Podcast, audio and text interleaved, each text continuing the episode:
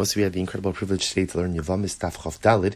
Just a quick chazora. We continued on 24a with an explanation of the Mishnah that we saw in Chav Gimel Amid Beis, and the Gemara quoted the idea that in any of these situations, if the brothers acted at married instead of doing chalitza or instead of following the proper order, so the halacha is we don't make them divorce their wives. And the Gemara explained that's because it's the worst case scenario is it's a chalutza, and a chal, even if they're kohanim, a chalutza is only derabanan. To which the Gemara said, really, chalutza is only derabanan.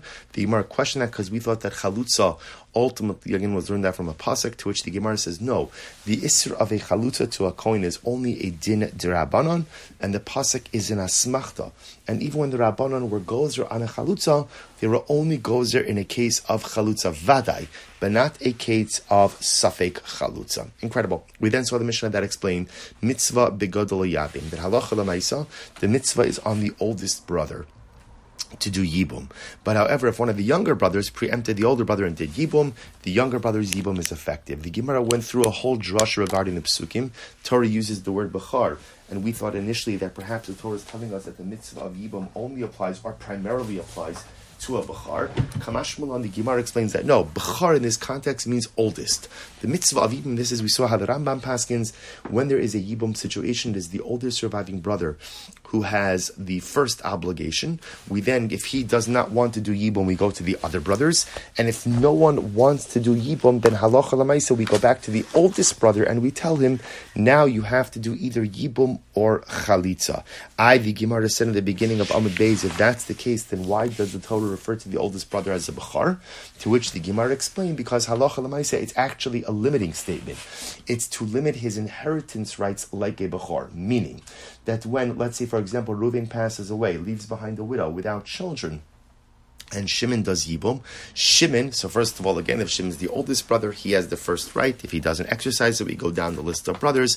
If no one wants to do anything, we go back to Shimon. We say you have to make a choice, either do Yibum or Chalitza. Let's assume that Shimon does Yibum. So the halacha is that Shimon inherits Ruvain. But Shimon's inheritance of Ruvain is like the halachos of a Bachar.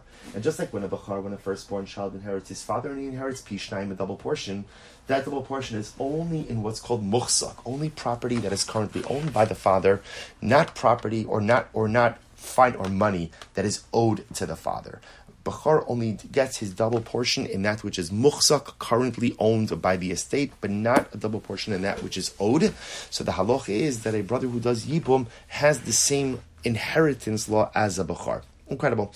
We then saw the Mishnah on Chavdalam Abayz that explained that if there are rumors about a person having an inappropriate, Jewish man having an inappropriate relationship with a non-Jewish woman, a shivcha, or an akum or non-Jewish woman, and the shivcha subsequently freed, or the non-Jewish woman subsequently converts, the Jewish man should not marry her.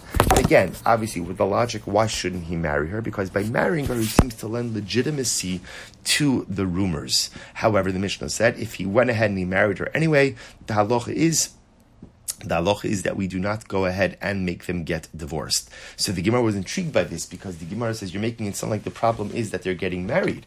What about the fact that she's converting for the sake of marrying a Jewish man? Isn't a conversion for any ulterior motives by definition invalidated?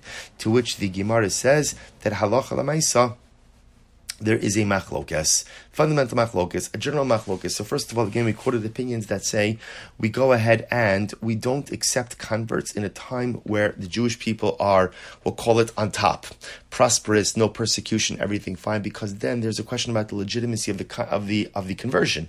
Perhaps a person is just converting to be on the winning team. We only go ahead and accept converts of the Gemara called Bismanazeh, like in times like this, where there's difficulty, there's challenges, there's persecution. But yet, interestingly enough, the Gemara says we adopt the opinion halacha lamaisa of what?